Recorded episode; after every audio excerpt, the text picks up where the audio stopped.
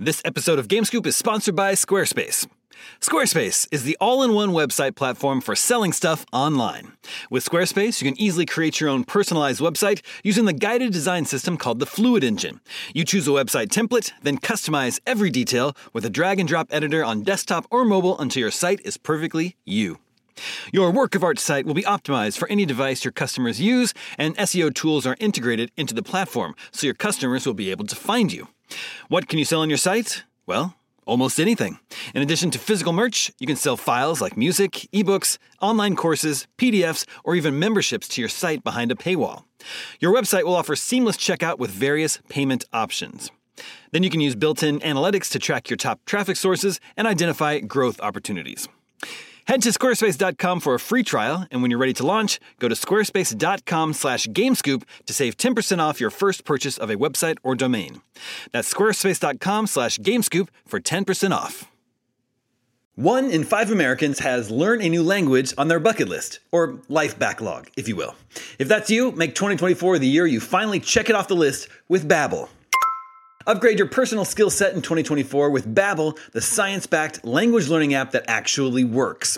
Babbel's quick ten-minute lessons are handcrafted by over two hundred language experts to help you start speaking a new language in as little as three weeks. Its tips and tools are approachable, accessible, rooted in real-life situations, and delivered with conversation-based teaching so you're ready to practice what you've learned in the real world. I have a trip to Mexico coming up, so I've been using Babbel to brush up on my Spanish.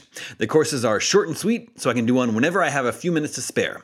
And the words and phrases it teaches you are designed for practical, real-world use, like ordering at a restaurant or asking for directions. Babbel can even provide you feedback on your pronunciation with its speech recognition tech. And it's not just for Spanish. Babbel includes fourteen different language courses, each backed by a twenty-day money-back guarantee. Here's a special limited-time deal for Scoop Nation. Right now, get up to sixty percent off your Babbel subscription, only for our listeners, at babbel dot com slash gamescoop.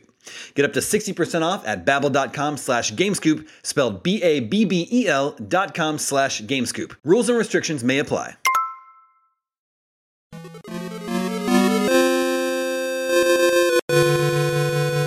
What's up, everybody? Welcome to I G N Game Scoop. I'm your host, Damon Hatfield. Joining me this week is Tina Amini. Hello, from me and my cattail. And lion. uh, Sam Claiborne. Hey, everybody. And Zach Ryan is joining us today. What's up, everybody? Welcome, Zach. And uh, Zach, would he said he would like to open up the show by playing us a song on his bass guitar. Zach, take it away. Here we go. Here we go. Nobody wants to hear just a, a bass line. Like, that's never something that has ever been requested of anyone that plays bass. Have you ever owned an acoustic bass? No, those are for nerds. Who are you talking to here? Well, we do have a great show for you this week. We're going to talk about uh, backwards compatibility on PlayStation five, an absolutely insane uh completely random N E S game that uh, is coming to Nintendo Switch very soon. But first, we do not yet know how much next-gen consoles are going to cost, but apparently we do know how much next-gen games are going to cost, and uh, they're going up. Prices are going up. ten dollars should be seventy dollars next-gen. We'll talk about that more specifically, but Microsoft is doing what it can. Uh, good guy Microsoft is doing what it can to try and alleviate some of that burden, some of that extra cost. Uh, they're reportedly telling developers that next-gen upgrades should be Wait, free. We, we lost, Tina lost all of us because the cat just bit through her mic cable. That's okay. It's just my headphones. Okay. Keep it going, David. Okay. Uh, this is a report from V G C that cites publishing sources with knowledge of Microsoft's next-gen policies. It says that Microsoft has been encouraging companies working on cross-gen games to offer upgrades at no additional cost. Now, of course, Xbox has smart delivery, but not every publisher is using that. We know Assassin's Creed and Cyberpunk twenty seventy-seven are using it. Uh, this push from Microsoft will attempt to stop other publishers and developers from charging full price for next-gen versions of cross-gen games. Uh, E A has its own system, dual entitlement, LOL. Uh, it makes sure that if you buy FIFA twenty-one or Madden N F L twenty-one on current-gen consoles, you'll be able to play the upgraded versions at no extra cost on next-gen. Mm-hmm. Uh, if they, if developers don't adopt the smart delivery policy, they have other options such as selling cross-gen bundles, which I think is what N B A two K twenty-one is doing. For uh, you can pay one hundred dollars to get both Uh, the current gen and the next gen versions of the games. At least that's better uh, than paying sixty dollars and then seventy dollars, you know, to play the same game. Yeah, that's true. My question is, would this policy uh, discourage developers from putting the work needed into the next gen versions. Uh, you, you know, so if they're if if they can't charge people for them, they can't upsell them for like what's what's what's the point in putting wow. the development time into upscaling them? Yeah, that's a really backwards way of looking at it. I like it. Yeah, I okay. mean, I, I think well, uh, it, it's it's funny. We, if you think about it that way, then there's no incentive uh, for you know them to do upgrades to make things look better in the new system, except for for people that like didn't buy it on the last gen. And so it just matters in that launch window, right? Because like the last gen won't even matter after a bunch of people have upgrades. So this is really like a temporary problem that Microsoft is trying to like just get through. Well, I mean, if you think about how long a life uh, shelf life like the PlayStation two had, you know, there's PlayStation two games well into the PlayStation three era, and I think it's sort of dependent on N B A where people are, yeah, I mean, I think it's sort of dependent on where people are playing those games. You know, like a lot of people might not be willing to pony up the, you know, estimated five six hundred dollars for a new platform when they can get a similar product uh, for you know less ten dollars less on their previous generation console, right? Mm-hmm. Um, I don't know. I think that's a question that has to be addressed first. Yeah. Tina, where, you, where do you come down on all this? We still don't even have much of a scope on what that development looks like to amplify it for its next gen version. So it kind of comes down to that too. And the fact that like C D Projekt Red, granted they're like a specific studio with a, a big size, um, sizable staff. Uh, and I imagine won't have any problems uh, making money off of uh, Cyberpunk twenty seventy-seven. Um, but using them as an example, like they seem totally fine with offering that as a free upgrade. Uh, Xbox as a whole seems like that's something that they're clearly willing to ask of their developers, since they're trying to obviously make smart delivery be this universal thing moving forward. So I think the point there is gain gamer trust and your audience's trust by offering them as many options as possible, especially within this transitionary phase.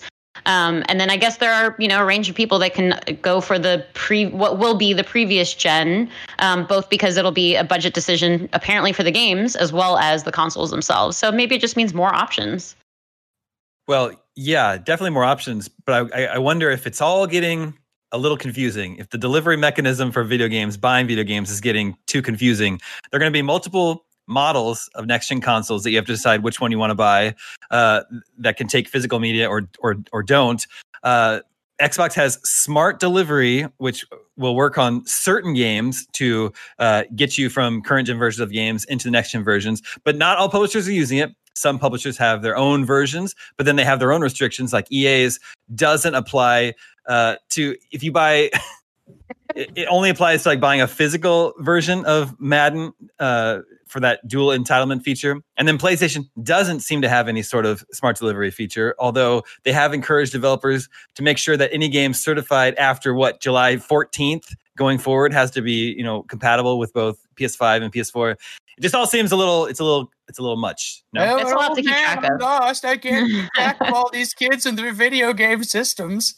It is Come true on, though. Man. Like you're you're gonna have to. We're gonna need wiki pages specifically for yeah. what are all the versions of this game that you can buy. What is the best deal? Well, Sam t- Sam was goofing, but I think he brings up like a pretty good point. Like I think it might be daunting for the uninitiated, right? But I think for the majority of people that are, especially the folks that are going to come out for the PlayStation five and the Xbox Series X day one, um, hardcore gamers, for lack of a better term, like they.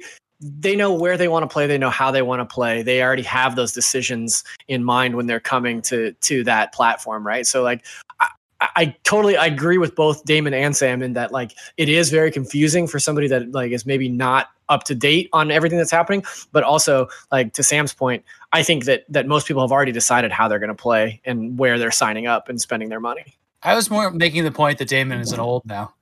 Um, I mean, that, that applies to three of the four of us. So. But I have been an old for quite some time now. Yeah, I don't know. I think it just kind of ticked over. Um, I I, uh, I saw that, you know, they, they released the first box art for a P S five game today, uh, mm-hmm. Miles Morales, uh, Spider-Man.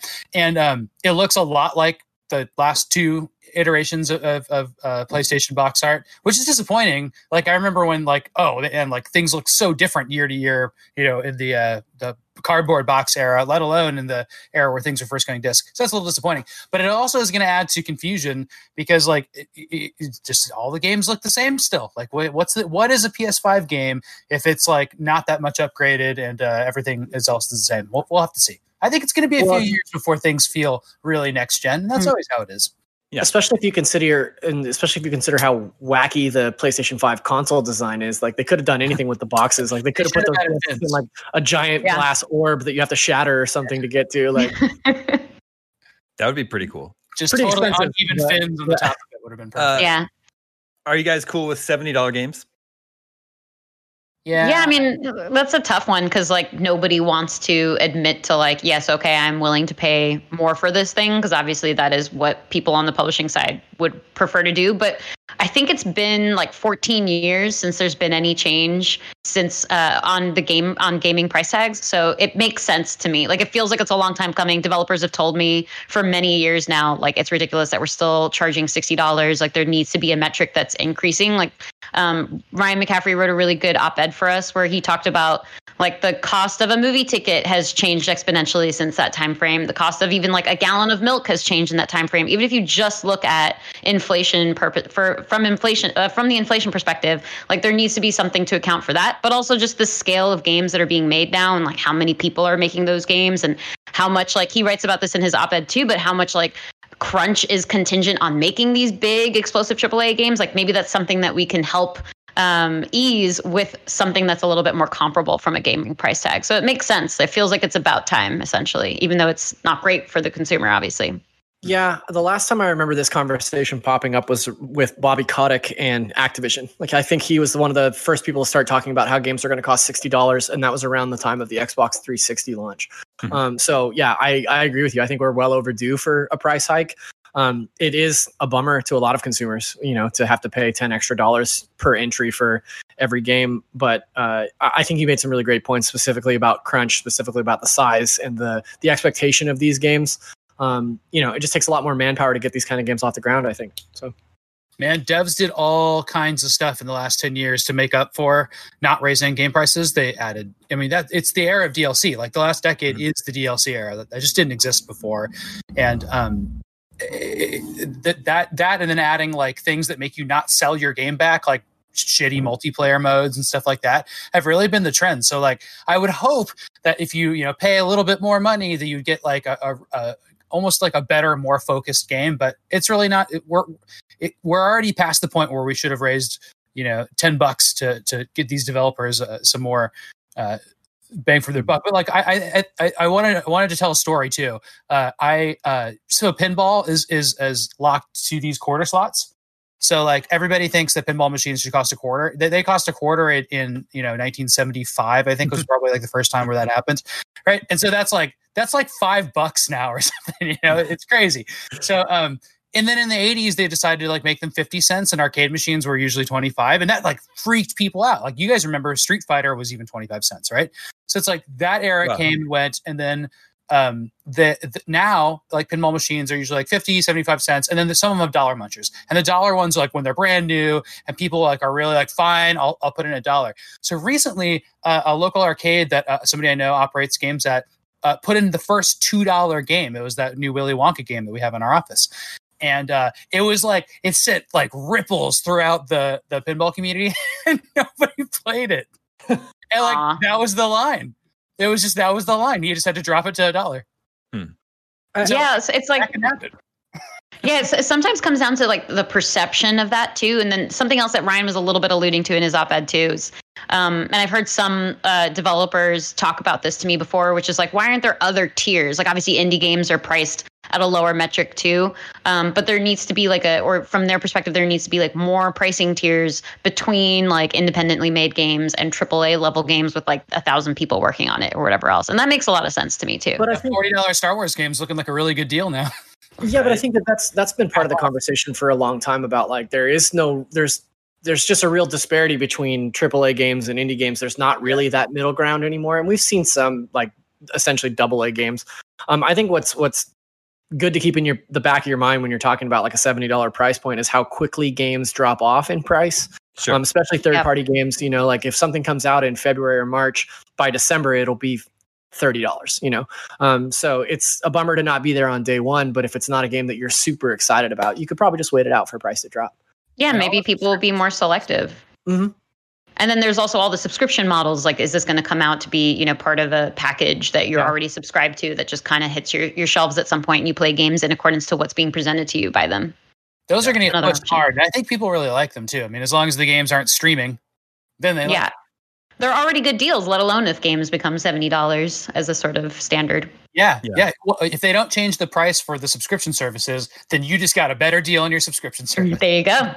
That's true. That's a good point. Um, yeah, th- there's a few things I would point out. Uh, you know, a big game, a big triple A game, uh, one of the year's big block- blockbusters works out to about, you're paying like a dollar an hour, right? You know, fifty, sixty hour game. Uh, if it's a multiplayer yeah, game, a game as a service that you're going to pay play for years, it's like pennies an hour that you're paying. So that's just something to keep in mind. Um, yeah, but, also, uh, I, I, there is a devil's advocate argument to be made here that seventy dollars is a lot of money. It just, it just is. Like, not it, saying that. Yeah, I'm not saying it's yeah. not. And sixty bucks is too. And so it, it's like there. I just remember being a kid and like how rare it was to get a game. And like, it is funny to think like that. Now, being an adult, when you can control your own money and stuff, it's like it's it's a different situation. But like, it is going to always be that way, I think, where like a game is going to be a special thing to get. And, you know, I don't know if that's good or bad. It's just like that's absolutely what happens when the market changes like this. I, I agree. seventy dollars is a lot of money. I just, for me, it, it it makes me feel better about spending it when I think about how much, you know, yeah. I'm getting. Yeah. You know, out of, for how much time or how much I'm actually spending per that's hour. That's the argument that you take to your parents, right? You say, listen, mm-hmm. it's yeah. a seventy hour game. It's, wouldn't you pay me a dollar an hour not to be in your hair all the time? I, I had that argument with my parents last week, and they're like, stop telling us about video games. Yeah, we exactly. don't care anymore. Yeah, my parents were like, we bought you Final Fantasy one already. Yeah. It was also, you want? thirty years ago. yeah.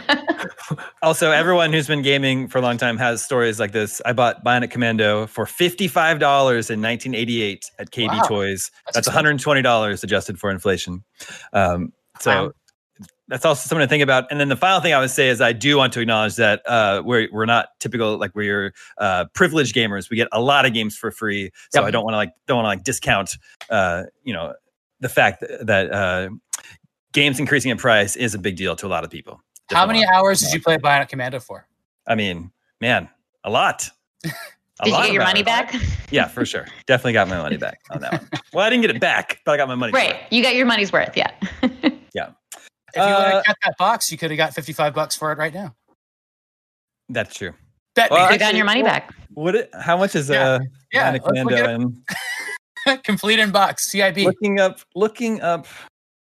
Bionic. There's here. No way a complete Bionic Commando is less than fifty-five dollars. That game is a very desirable game that people trash the boxes for.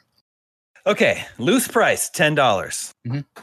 Check. Complete, complete, uh, fifty-three dollars. Wow! Yeah. Ding, ding, ding, ding, ding, ding, ding. New is one hundred seventy-seven. Graded is three hundred twenty-five. Wow. What does graded mean? Sam. You send it to a, a a company. I think there's one in Colorado, and then they like put it in a little acrylic box and put a number on it. Uh, Comics has this too. Yeah. First cool. of all, a new copy. You're telling me that somewhere out there, I could just buy a new copy of Bionic Commando in the box right now. Oh, st- please tell me where that is. I will absolutely pay one hundred seventy bucks for that. That'd be the coolest thing ever. That would be pretty cool. It's one of my favorite games of all time. It's a great game. Uh, let's move on. Uh, we have another Sony patent to talk about. They're just every week there's a new Sony patent. They're patent crazy over there at Sony. This one suggests uh, PlayStation, uh, presumably the PlayStation five, could be backwards compatible with previous generations of PlayStation uh, three, two, and one, just like Xbox Series X is being uh, backwards compatible with every generation of Xbox. The patent reads, a large number of game titles across P S one, two, and three and various generations of game consoles can be stored and used via the cloud gaming library. These games can be run on a virtual machine that mimics the operating system associated with each game console. Uh, which so it kind of sounds like a cloud backwards compatible streaming service, so like PlayStation Now, right? Mm-hmm. Yeah. Yeah. Well... Yeah, I mean... Go ahead, Sam. No, no. I was just going to say, like, with Sony patents, they do, they seriously do end up patenting the most weird things. So it's like, is this something that they're going to expand on with, with now? Is this something that they're going to use to replace it? Is this something that they're just putting in there because there are some people researching it and they just want to see where it goes? Is this something where they're just putting their flag on it so no one else can? Who's to say? And what if uh, Xbox put out PlayStation one, two, and three games? They'd feel really foolish if they didn't get that patent. Exactly. I mean, I do think it's interesting that they're talking about the operating systems and stuff for those systems to come into yeah. play. Like that, that's pretty wild. Uh, and Sony's got to address how they're going to talk about backwards compatibility, because Microsoft ate their lunch, you know, all through the last generation, and it looks like they're going to continue to do so. I think that P S five backwards compatibility is going to be a major selling point if they can actually pull it off. Yeah. yeah, especially while that you're right, like especially as that is X, one of Xbox's big sticking points, and the thing that they've been trying to present is like, look how accessible these next consoles are going to be. Same thing with smart delivery, like they're just trying to make it as open-ended as possible. Mm-hmm. So that's kind of the conversational beat Sony hasn't really nailed quite yet. Mm-hmm. Yeah, it sounds like an emulation solution, um, and the way it is now, I actually I wasn't aware of this till today. Um, there are PlayStation three games available through P S Now, but they aren't emulated. They run, it runs them natively on P S three hardware from server farms. Mm-hmm. I just thought that was interesting. Really? They're connected. Yeah. You, you have to play them connected. What do you mean online? Yeah. Yeah. Okay. Okay. Hmm. But um, that P S Now is a game streaming service. You can download some of the games. You already have the N E S. Yeah. That yeah. makes sense. Hmm. hmm. It works surprisingly well too. It's gotten much better.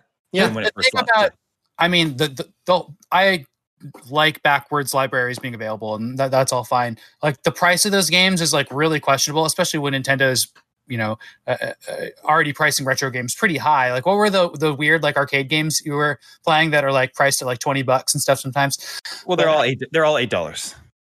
There is like some weird outliers there, right?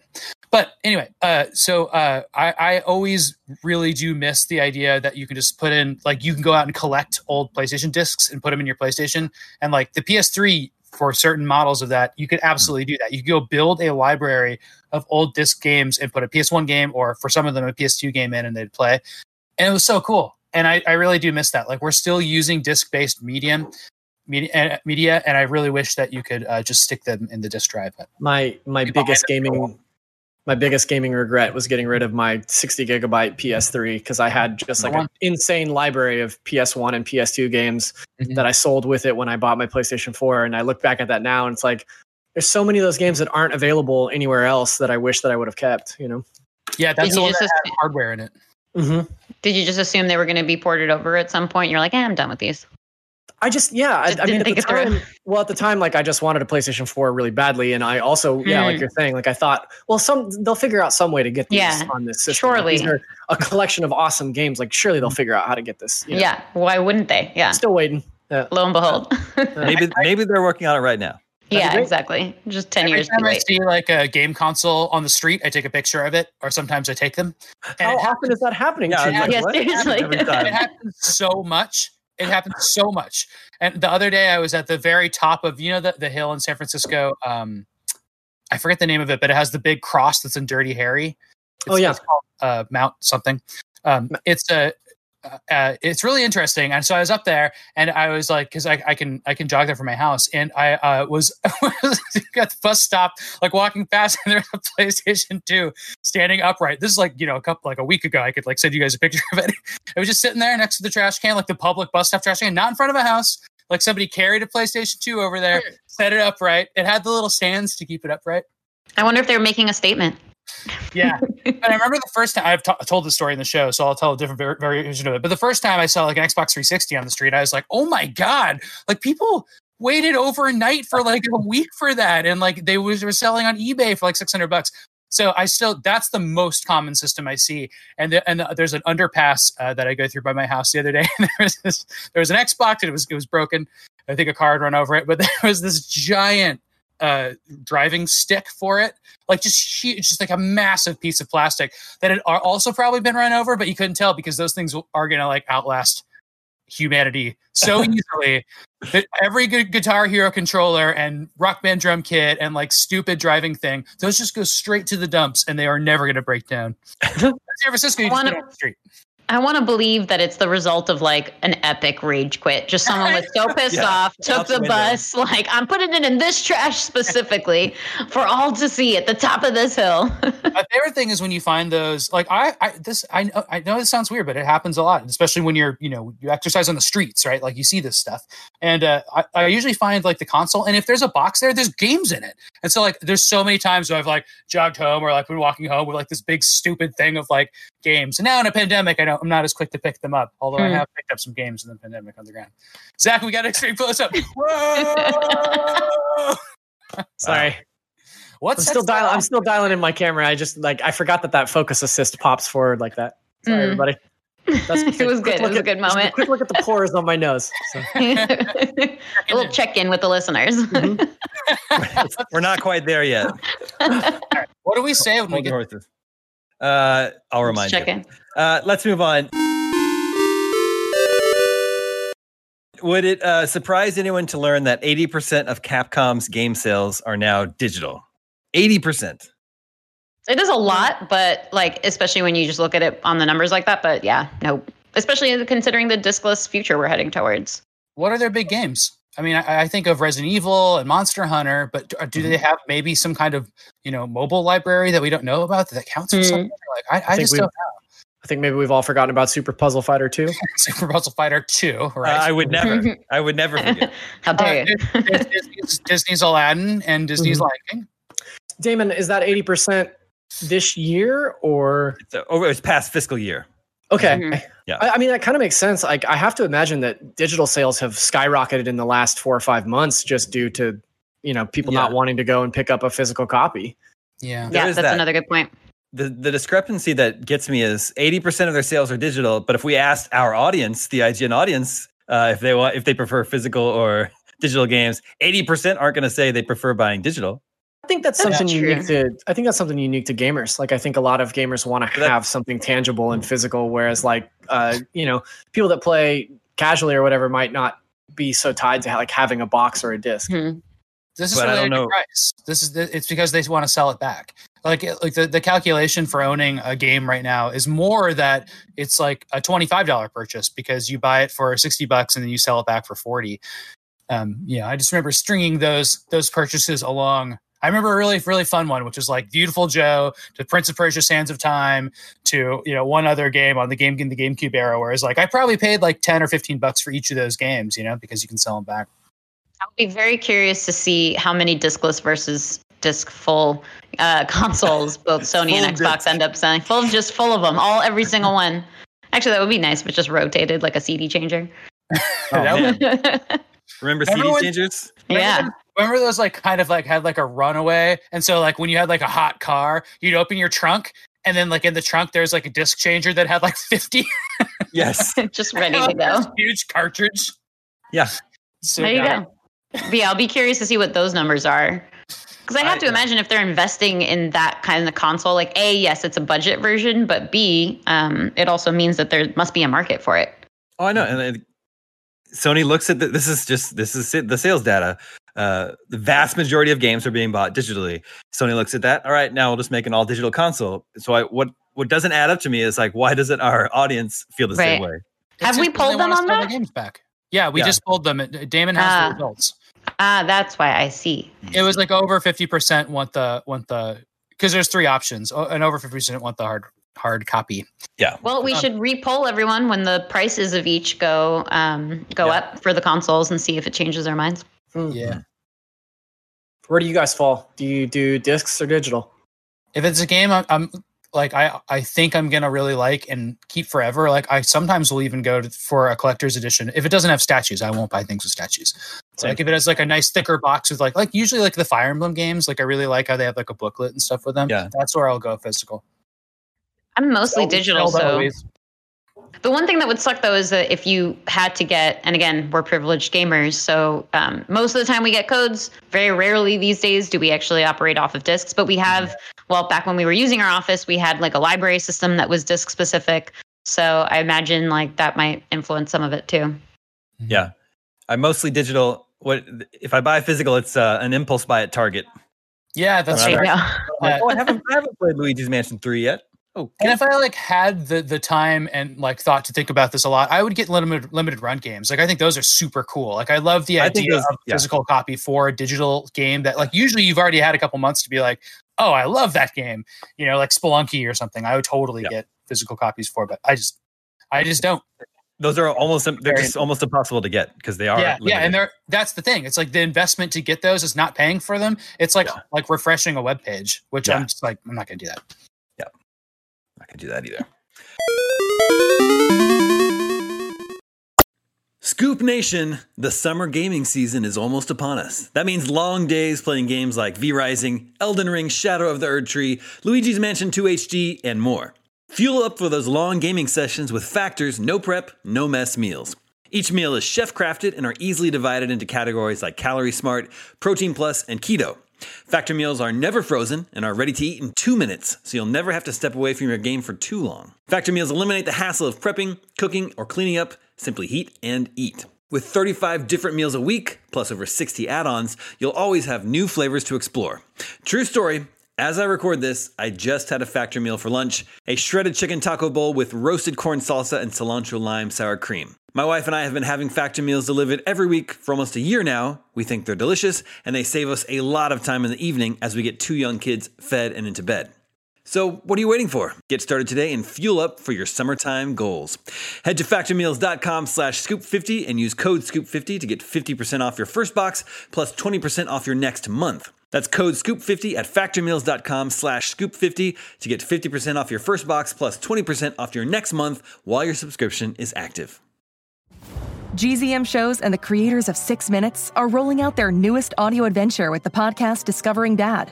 A cautious single dad with a secret past and his rebellious kids embark on a thrilling quest complete with hidden treasure, villains, and a family curse. New episodes of Discovering Dad roll out weekly starting June eleventh on Apple Podcasts. Follow the show so you never miss an episode. Or listen early and ad-free as a G Z M Show subscriber. Go to G Z M shows dot com to learn more. Speaking of digital games, uh, three new games added to Nintendo Switch Online. A little game called Donkey Kong Country. yeah. Natsume, Natsume Championship Wrestling. Yeah. Again, mm-hmm. again, some of the, some of these are odd choices. Which has um, generic, generic, weird video game wrestlers in it. Yeah. When I was watching the footage, I thought I saw Andre the Giant, but then it was just Natsume Champion. He had a different yeah. name, like like uh, Big Andy. They call him Big Andy. The Big Andy. Yeah. Andre the Giant. Uh, is anybody excited about Donkey Kong Country? Yeah. Uh, yes. I, I Tina. Really? I already don't like it. Yeah. No. Well, so I grew up playing that, um, and my brothers loved playing it. And while I'm still in Austin, uh, I'm definitely going to download it and make them play it because it's very hard to get them into any kind of games these days, which is funny.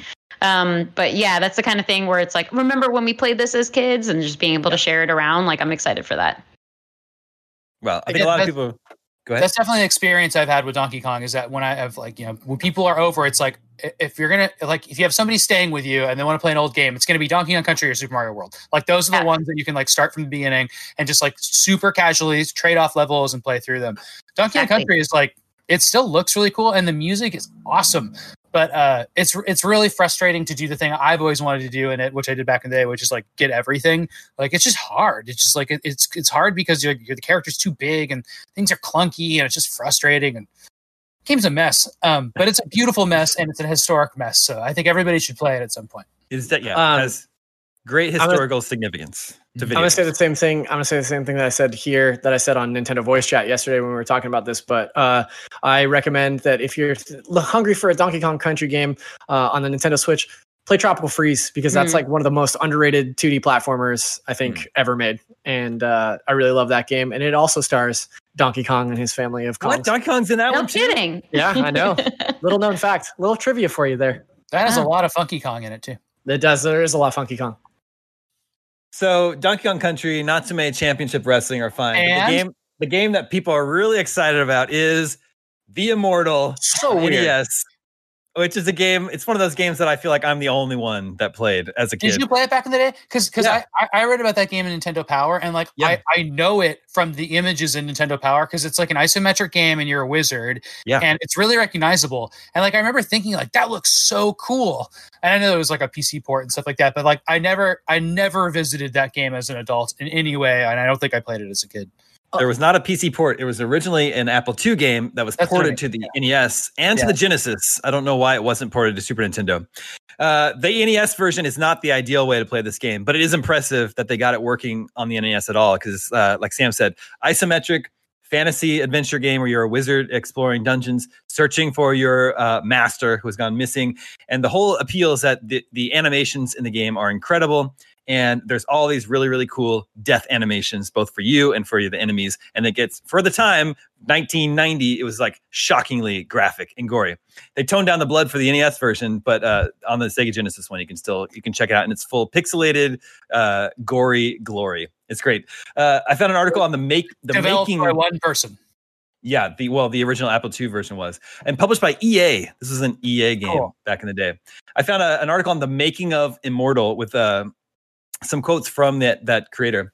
Uh, this, the article says, the incredible enemy death animations were the icing on the cake, and unsurprisingly, they caused the design team a few headaches when it came to porting the game to the kiddie-friendly home console market. Wow. Uh, the uh, developer said, Sega were fine with the death animations, but Nintendo weren't. They made us get rid of the blood on the N E S version. This was standard procedure as far as Nintendo was confer- concerned. Harvey, the developer and his team, so used to having total freedom when coding for the Apple two, could do nothing but comply with the request. He says it's kind of hard to have a wizard's head blow up without blood, but we did what we could. Regardless of this, Harvey is proud Sparkle. of what his team... Ad- yeah, yeah, lots of what- sparkles and hats. Hat part. Sweat. Lots of sweat. Uh, Harvey is proud of what his team achieved with the limited power of Nintendo's aging eight-bit machine. So the graphics on the N E S were unprecedented at the time. Uh, indeed, when placed alongside the sixteen-bit versions of the Nintendo port, doesn't look as shoddy as you might expect. So I'm just like, this is like a really cool artifact that's just so random that it is resurfaced uh, now on the Nintendo yeah. Switch Online. I recommend people play it, but use a guide because it is a, a trial and error game. Like, you're just going to randomly die. There's lots of items in the game that have one specific use, and if you use it at the wrong time, you'll get stuck. Uh, so just play along with a guide. And also, there's also a cool little story, and the ending is really cool, too. There's ac- actually a little bit more to the story than you think. Hmm. Okay, super well, I watched cool. the ending, and it was great. Yeah, right? It's super cool that they're bringing these like kind of deep cut games to Nintendo Switch Online. Like, I'm way more interested in these like late era N E S games than getting another port of like Super Mario Brothers three or whatever. You know, yeah, like, it, it would just be awesome. nice to get like a grip of them at once instead of yeah. like, one every month. Like, I, mm. I just like I want to be even... able to explore the library, and it's not really working out that way. Mm-hmm. Yeah, it's not even every month anymore. It's every. It's just sort of randomly that. Whenever up. now, yeah. Um, and then another quick reminder that uh, Bloodstained Curse of the Moon two is out tomorrow, I believe. Oh, cool. Oh, yeah, yeah. yeah. Got to get that. Yeah, so definitely going to be playing that one. Cool.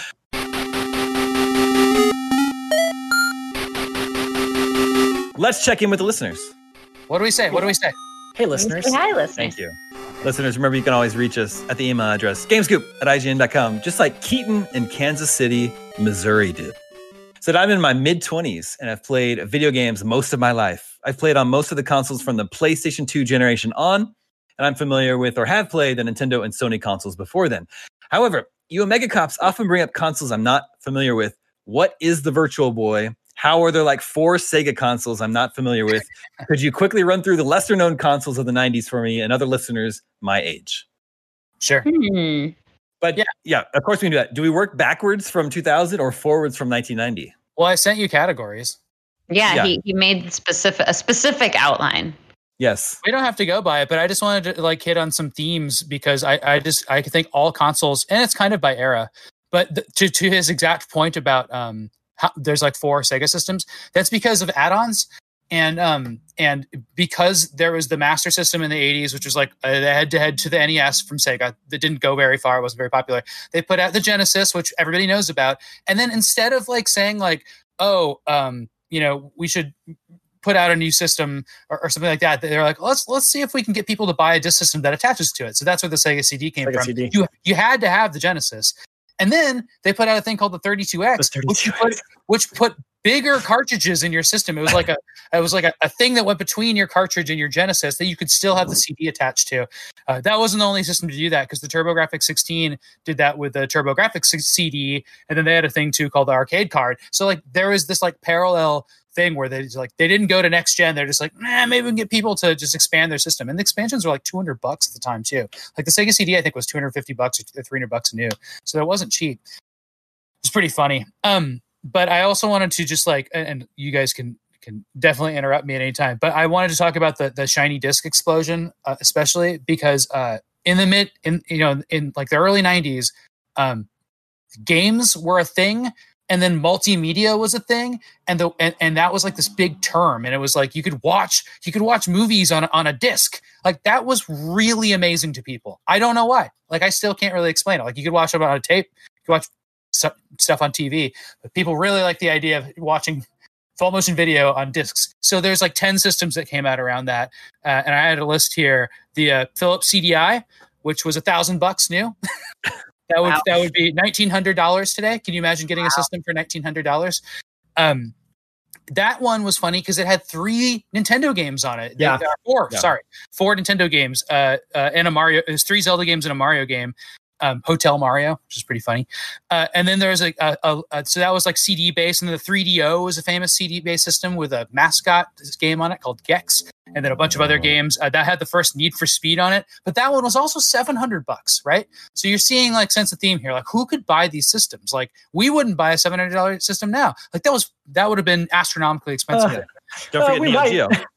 Yeah, so uh, the Neo Geo was a system that, well, there's another theme here where arcades uh, were still pacing consoles like just ahead. Everybody wanted to have the arcade system at home. So Neo Geo was like, let's just make the same system at home. Well, of course, like you can do that. You can make a, a big cartridge that goes into arcade machines and switches out your games.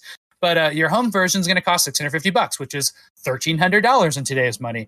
So it's like these, you can sense a theme here. Like all the systems that, that were super advanced and cool of that era were like completely astronomically unaffordable. And then the games are disappointing. Not Neo Geo. Neo Geo was like cool fighting games if you like that sort of thing. But all of these disc-based games were all um, mainly full motion video based. So it'd be like you'd watch a movie or like, you know, and then play a little bit of something with like graphics overlaid over it. Like that's what all of these games were for this. And the the Pioneer Laser Active was a LaserDisc one. The Apple Pippin, Apple put out a system. That was a big mistake. But there's all these systems, right? So that was, that, but what what what's unique about them is that they all had discs. They're all really expensive and the games sucked. The PlayStation decided to focus on three D. And they were like, oh, we don't, you know, there's some full motion video in PlayStation, including Resident Evil one.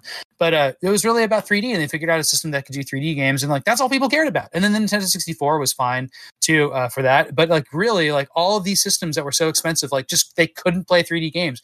The Sega Saturn was kind of like that, too. That was the follow-up to the thirty-two X. Well, the follow-up to the Sega Genesis, really. Mm-hmm. Yeah, it was like Genesis, C D, thirty-two X were like two Christmases, and then they did the the Saturn. And people were like, by that point, they're like, "You just made me build a stack of hardware. Like, why would I ever? Why would I ever buy another Sega system?" And a I, lot of people skipped the Saturn. I remember being so confused by the thirty-two X specifically because I had a neighbor who got a thirty-two X, and I just it I couldn't wrap my head around what it was. It wasn't a different system, but it wasn't the same system.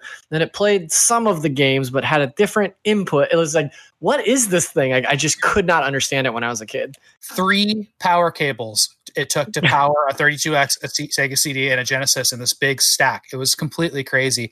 Um, which I had all those too. And then I definitely got mad at Sega at that point. So I skipped the Saturn, and then I, then I didn't want to play a Dream, Dreamcast after that either. And then the Saturn was kind of an in-between system. Again, like it just sucked at three D. So like it had a bunch of like really cool space shooters and fighting games on it, but like it couldn't really do the stuff that the PlayStation one did.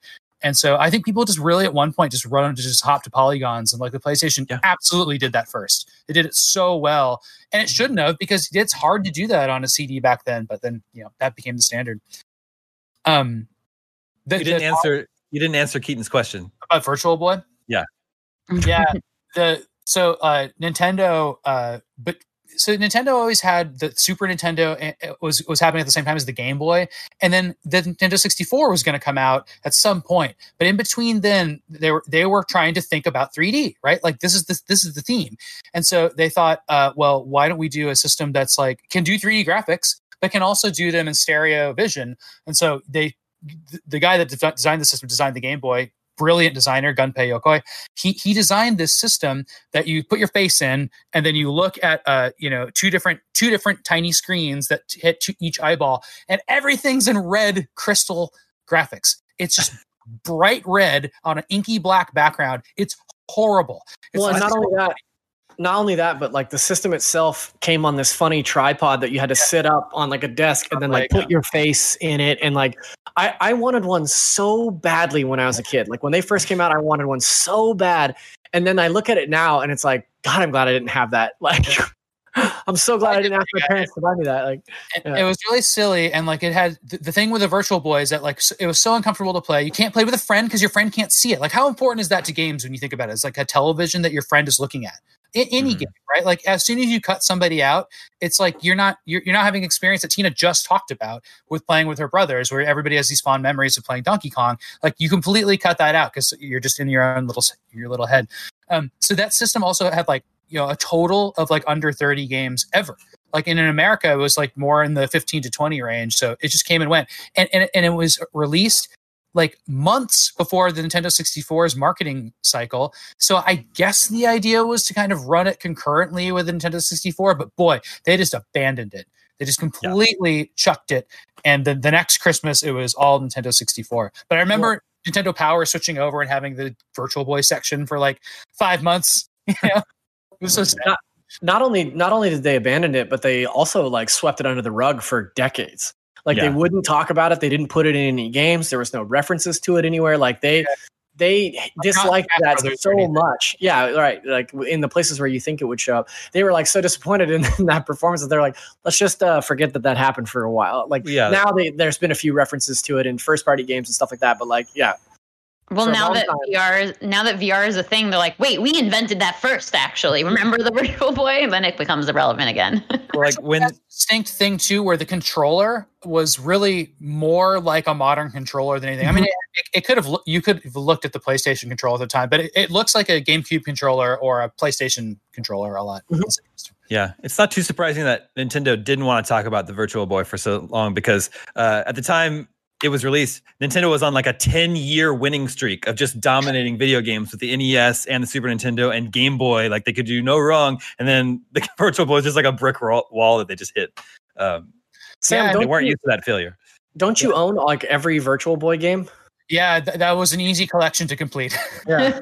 I'll bring him down for Game Scoop next time. I, sh- I should nice. bring it Um, I uh, I should mention too that the creator of the Virtual Boy very tragic uh, tragically died right right then. So he was uh, involved in a, in a really sad traffic accident, and uh, he he had been in Nintendo for decades. So he yeah. again I, I mentioned the Game Boy. He's also like the creator of Metroid and Kid Icarus, like the co-creator of those games. Like like like absolutely now, if we were talking about two people at Nintendo, it would always be Gunpei Yokoi and, and Shigeru Miyamoto. So like. That was a fail for him, and it wasn't like, you know, I hope it wasn't a source of shame or anything, but like yeah. that was like a, a really sad note to go out on, and like possibly a reason that we don't talk about him a lot because, you know, we we we, had, we already had some distance from the Game Boy from the, at that point, which was his biggest success by far. You and I have had this conversation before, Sam, but I think that there's also a case to be made for a third party, and that's Takashi Tezuka as like the the third pillar of Nintendo for sure, because he he directed and, and led so so many of those classic uh, N E S and S N E S games. And Mario two and Metroid Prime. Like what mm-hmm. if we games? Mm-hmm. Um. Uh, I uh, should also mention, uh, I, I will skip most of the stuff that I'd written down, but like the Atari Jaguar was a system in the mid nineties, oh, yeah. which is really funny. So Atari, like, you know, tried to come back, and they made this like cool system that was like black and angled and like kind of looked like extreme. It looked like a toilet. yeah. And it had, but it had a really, it had an analog stick, but it was terrible. And uh, because I don't think it, it didn't reposition. Um, but, uh, It uh that system was actually marketed as like a cheap system. It was like it's cheaper than the PlayStation and it can do all this, but again, terrible at three D, but really good at sprites. And so it had this this Alien versus Predator game, which is just this like mass of pixels on screen, just like just sprites everywhere, just on top of each other and looking crazy. And it's one of the coolest looking games ever. The Jaguar had a bad controller. Yeah, mm-hmm. just the worst.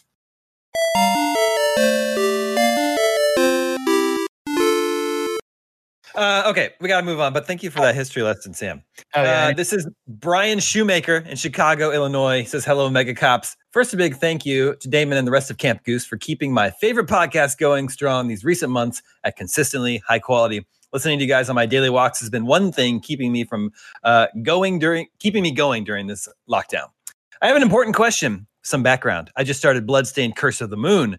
One look at the art style, the Baroque costumes and characters, the absurd monsters, the Metroidvania mechanics and crafting trees, and thought, oh yeah, this is a Shumi game. Remember, his name is, uh, last name is Shoemaker. Uh, my girlfriend said it looked stupid, which cemented my conviction. Everyone loves your Damie game shoutouts, and last week's mid-year Damie Awards got me thinking, what about your co-hosts? We all want to know what makes a Claiby game and an Amini game. I don't know why I went with Claiby oh, game instead of... Well, game last is just names so are obvious. A good nickname anyway, yeah. Is it visuals? Is it mechanics? Here are my guesses. For Sam, that anything that doesn't try to tell a story, preferably contained in an arcade cabinet or pinball machine. Do you nail it? I mean, I wouldn't even count those as games, though. I never thought about it that way. Uh, for Tina, he guesses any game with a cat. Definitely.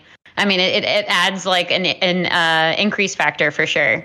But there's lots of elements that would make an Amini game, and I'm glad it was an Amini game um, as the as the reference. I would say um, anything with a good story or good characters, like something that can kind of ground you from beginning to end, because I have a bad habit of not finishing games unless it's mm. keeping my uh, interest.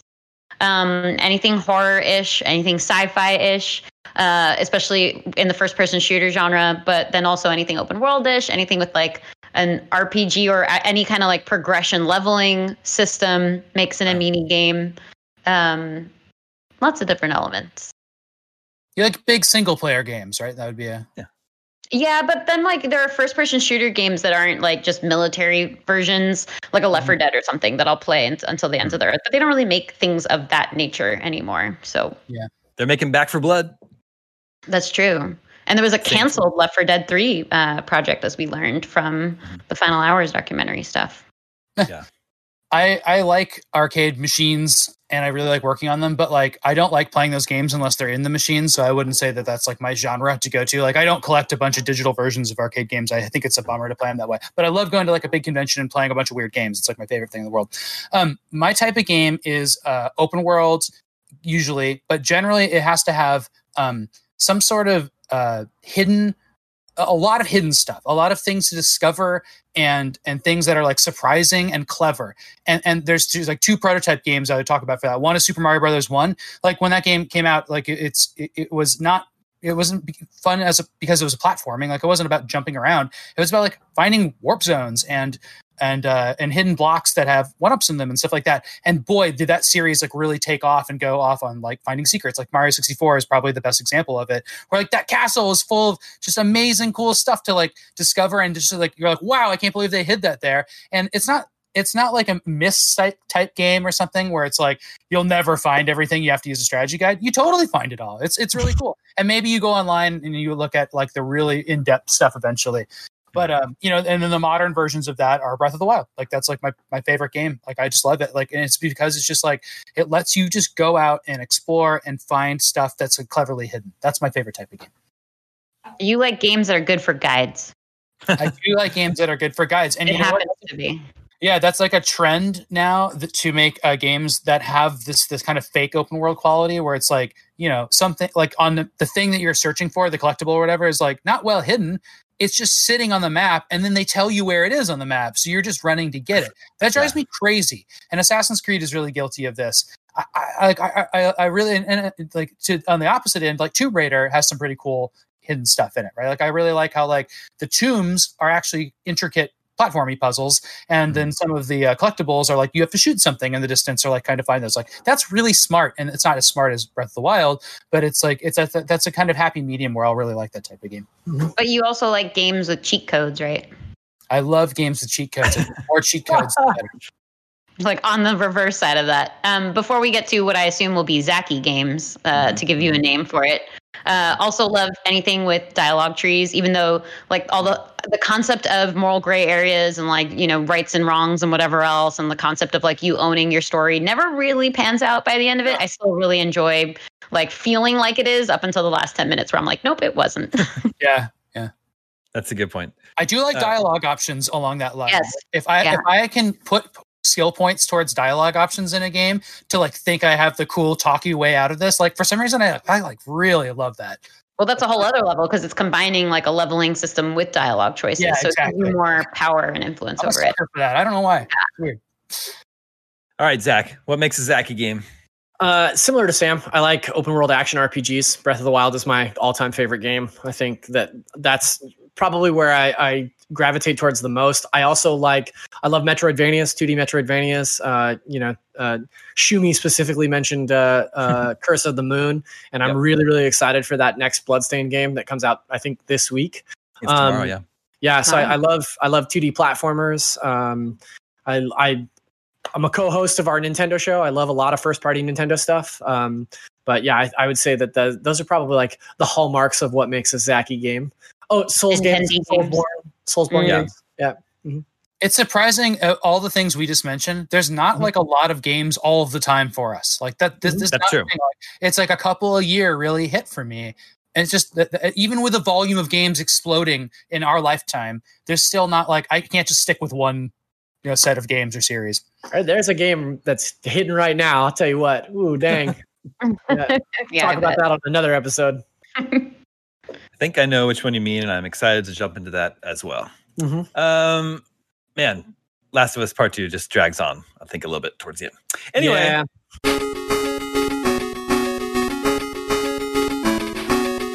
That brings us to video game twenty questions. Hopefully, Tina will have time to sit in. Yeah, I no longer have a heart out. I snuck a oh, slack cool. to John. We're good.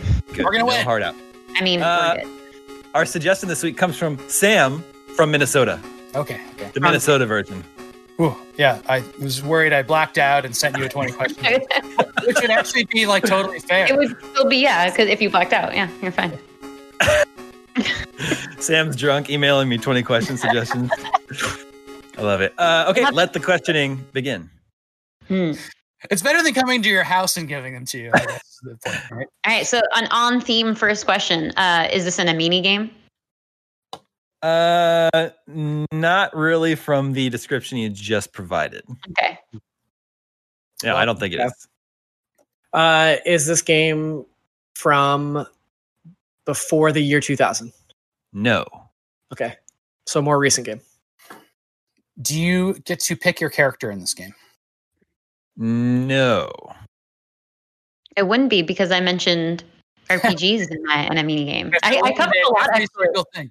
Yeah, it can't be it can't be a first per- wait, Damon, let's let's fact check this. It can't be a first person shooter, it can't be an open world game, can't be a horror game, can't be an R P G. You can't, you can't cross gotcha. out that many.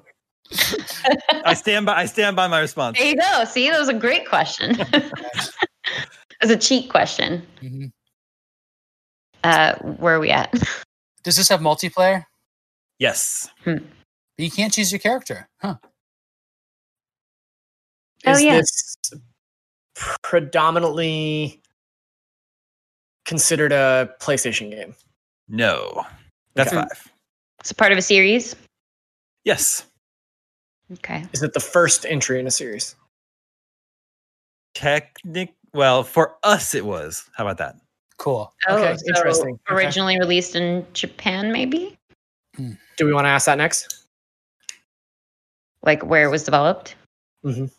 Yeah, that's fine. Is this, uh, is this developed in Japan? Yes. Okay. Japanese game, first time stateside, multiplayer. Series. Japanese multiplayer game. Hmm. I know, but it could be like a, it has a multiplayer mode, but not necessarily predominantly multiplayer. Is this a Nintendo game? Yes. Okay. No. Is there uh, is there a um a game in the series on the Switch? No, that's ten. Okay. Game in this. Okay, so no Switch, a Nintendo multiplayer game. First time in the States. Is this a sports game? No. Okay. Ooh. That means it's like questionable though. Like a racing game? Is a racing game a sports game? Yeah, or snowboarding. Mm-hmm.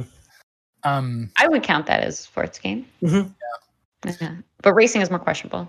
Yeah, I guess it's extreme sports as opposed to is wheel there, sports. wheel is there sports? A Japanese multiplayer racing game that didn't come to the U S initially? Predominantly Nintendo. Nintendo. Yeah. I, I'm. Hmm. There's also punching and wrestling. Um, oh, yes, the punching genre. Mm-hmm. Nintendo makes punching games. That's right. I um, can think of a few. Uh, was this a, a handheld game? No. Okay.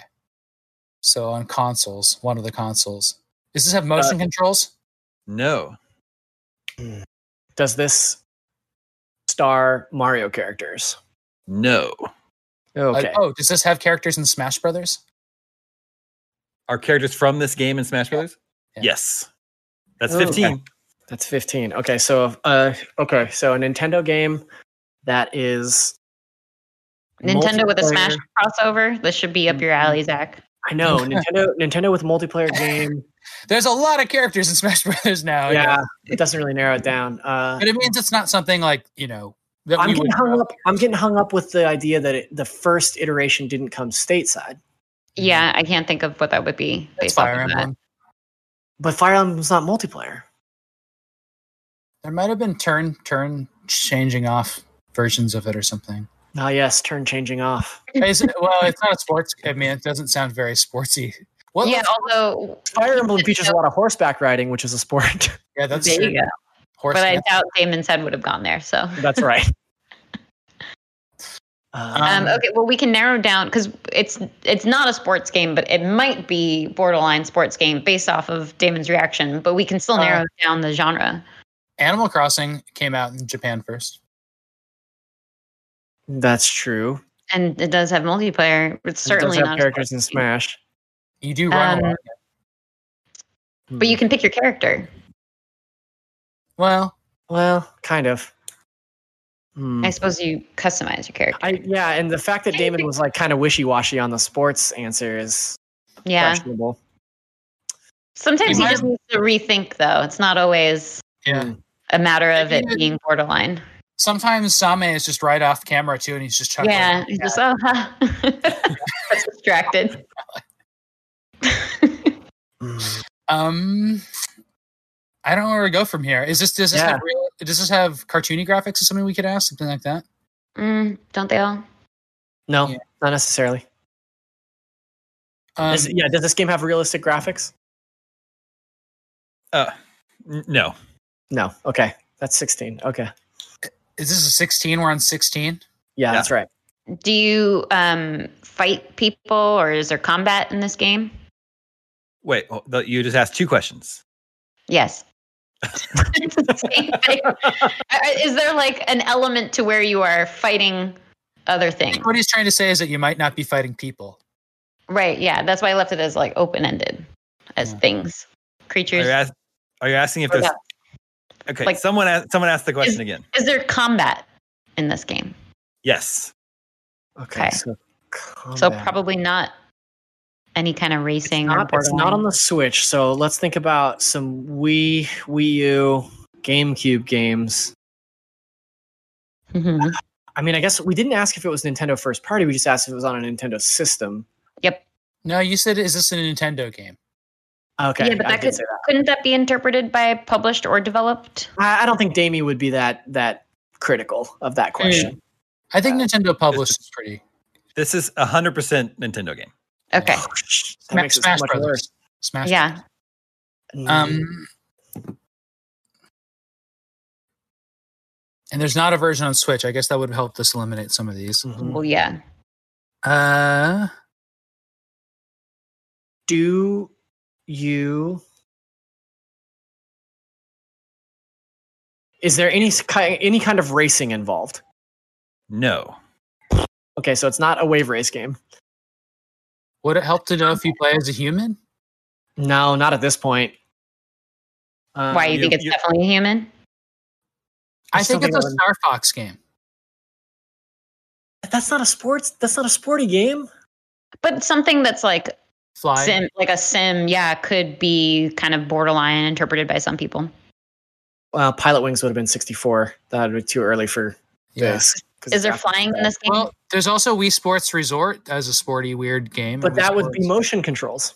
Motion controls, yeah. Yeah. Because it could be uh, like Star Fox Adventures.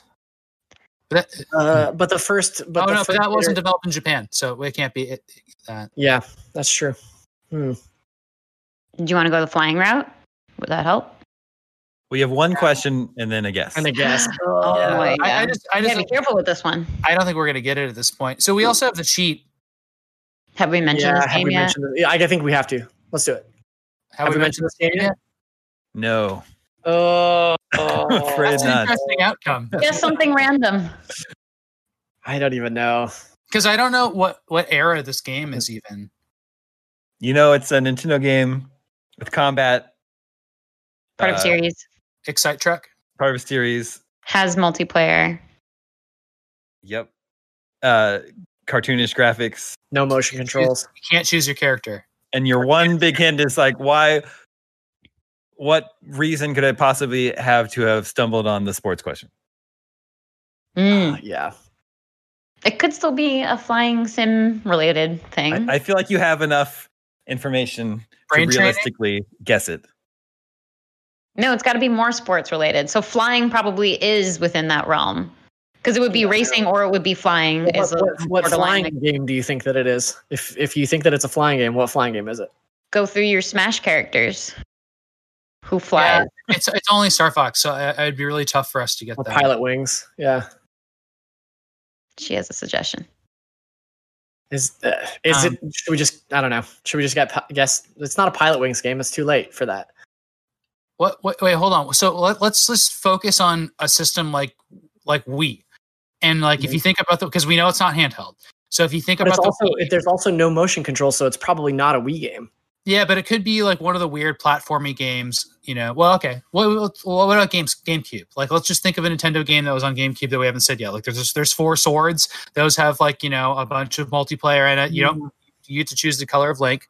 Uh, there's uh, Pac-Man, uh, whatever versus versus Pac-Man yeah. versus yeah. Mm-hmm. Um. But I wouldn't sports stumble on that on either of them. No. Man. Was there a ten eighty on GameCube? Well, that would definitely be a sports game. And it's not Mario Party because you said there's no Mario characters in it. Mm-hmm. All right. War- War- I think, yeah, I was going to say, I think we got to throw in the towel. I don't oh, know. Man. All right. We give up. It is Pokemon Stadium. Oh. Yeah, that wasn't gonna happen. Ooh. Yeah. Ooh. I was like, Pokemon. Pokemon Stadium, wow. Released in the year two thousand. Mm-hmm. Mm-hmm. Turn-based fighting combat game. Okay. Mm-hmm. If we'd asked mm-hmm. if it was developed by Nintendo, we might have gotten that one. Uh, well, I, mean, I don't think that was developed by Nintendo. It was uh, E A D. Was it really Pokemon Stadium? Yeah. That was super weird. I played well, a lot of that game. A lot of it. Well, where were you the past five minutes? yeah, I just didn't. I didn't think to go Pokemon, and like no, the sports thing is funny now, and also the do you mm-hmm. battle, uh, do you fight things, right? Mm-hmm. Like you asked that, and that's when he was like, "Do you fight that. animals?" Mm-hmm. Pokemon, that's really good. Mm-hmm. Ah, okay, bummer. Oh well, everybody there's gets always. One. There's always next week. Thank also, that, for, that came out in two thousand. Yeah. Wow, yeah. Right on the cusp. That's always really hard for us to get things that are at the turn of the century. Uh, thank you for the suggestion. Sam from Minnesota. Minnesota Sam. Uh, yeah, you can, you can at me. You can feel free to at. Feel it's free been to a while since at. Arizona Sam. Yeah. Uh, listeners, viewers, if you have your own suggestions for twenty questions, email them to me at gamescoop at I G N dot com. That is all the scoops that we have for you this week. Uh, thank you to Tina, Sam, and Zach. We'll be back yep. next week with more delicious scoops for you. My name is Damon. This is I G N Game Scoop, and we're out.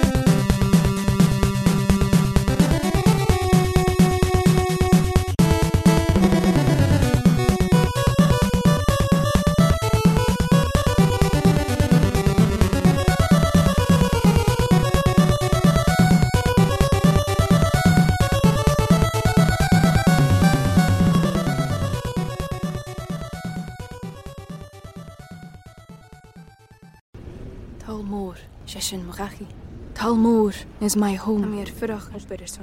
My family have worked the land for generations. My gran says the island does not belong to us, but we belong to the island. And we must be ready, for a great evil is coming, and death follows with it. Listen and subscribe to the latest season of Undertow, The Harrowing, a Storyglass production presented by Realm, available wherever you get your podcasts. Hi, I'm Alexis Ohanian. You may know me as one of the co-founders of Reddit, but more recently, a large part of my identity is being a father to my two wonderful daughters. In my podcast, Business Dad, I'm hoping to open up the conversation about balancing careers and family. The one thing I constantly hear successful people say, without fail, is that they wish they'd spent more time with their kids. That's time no one can get back.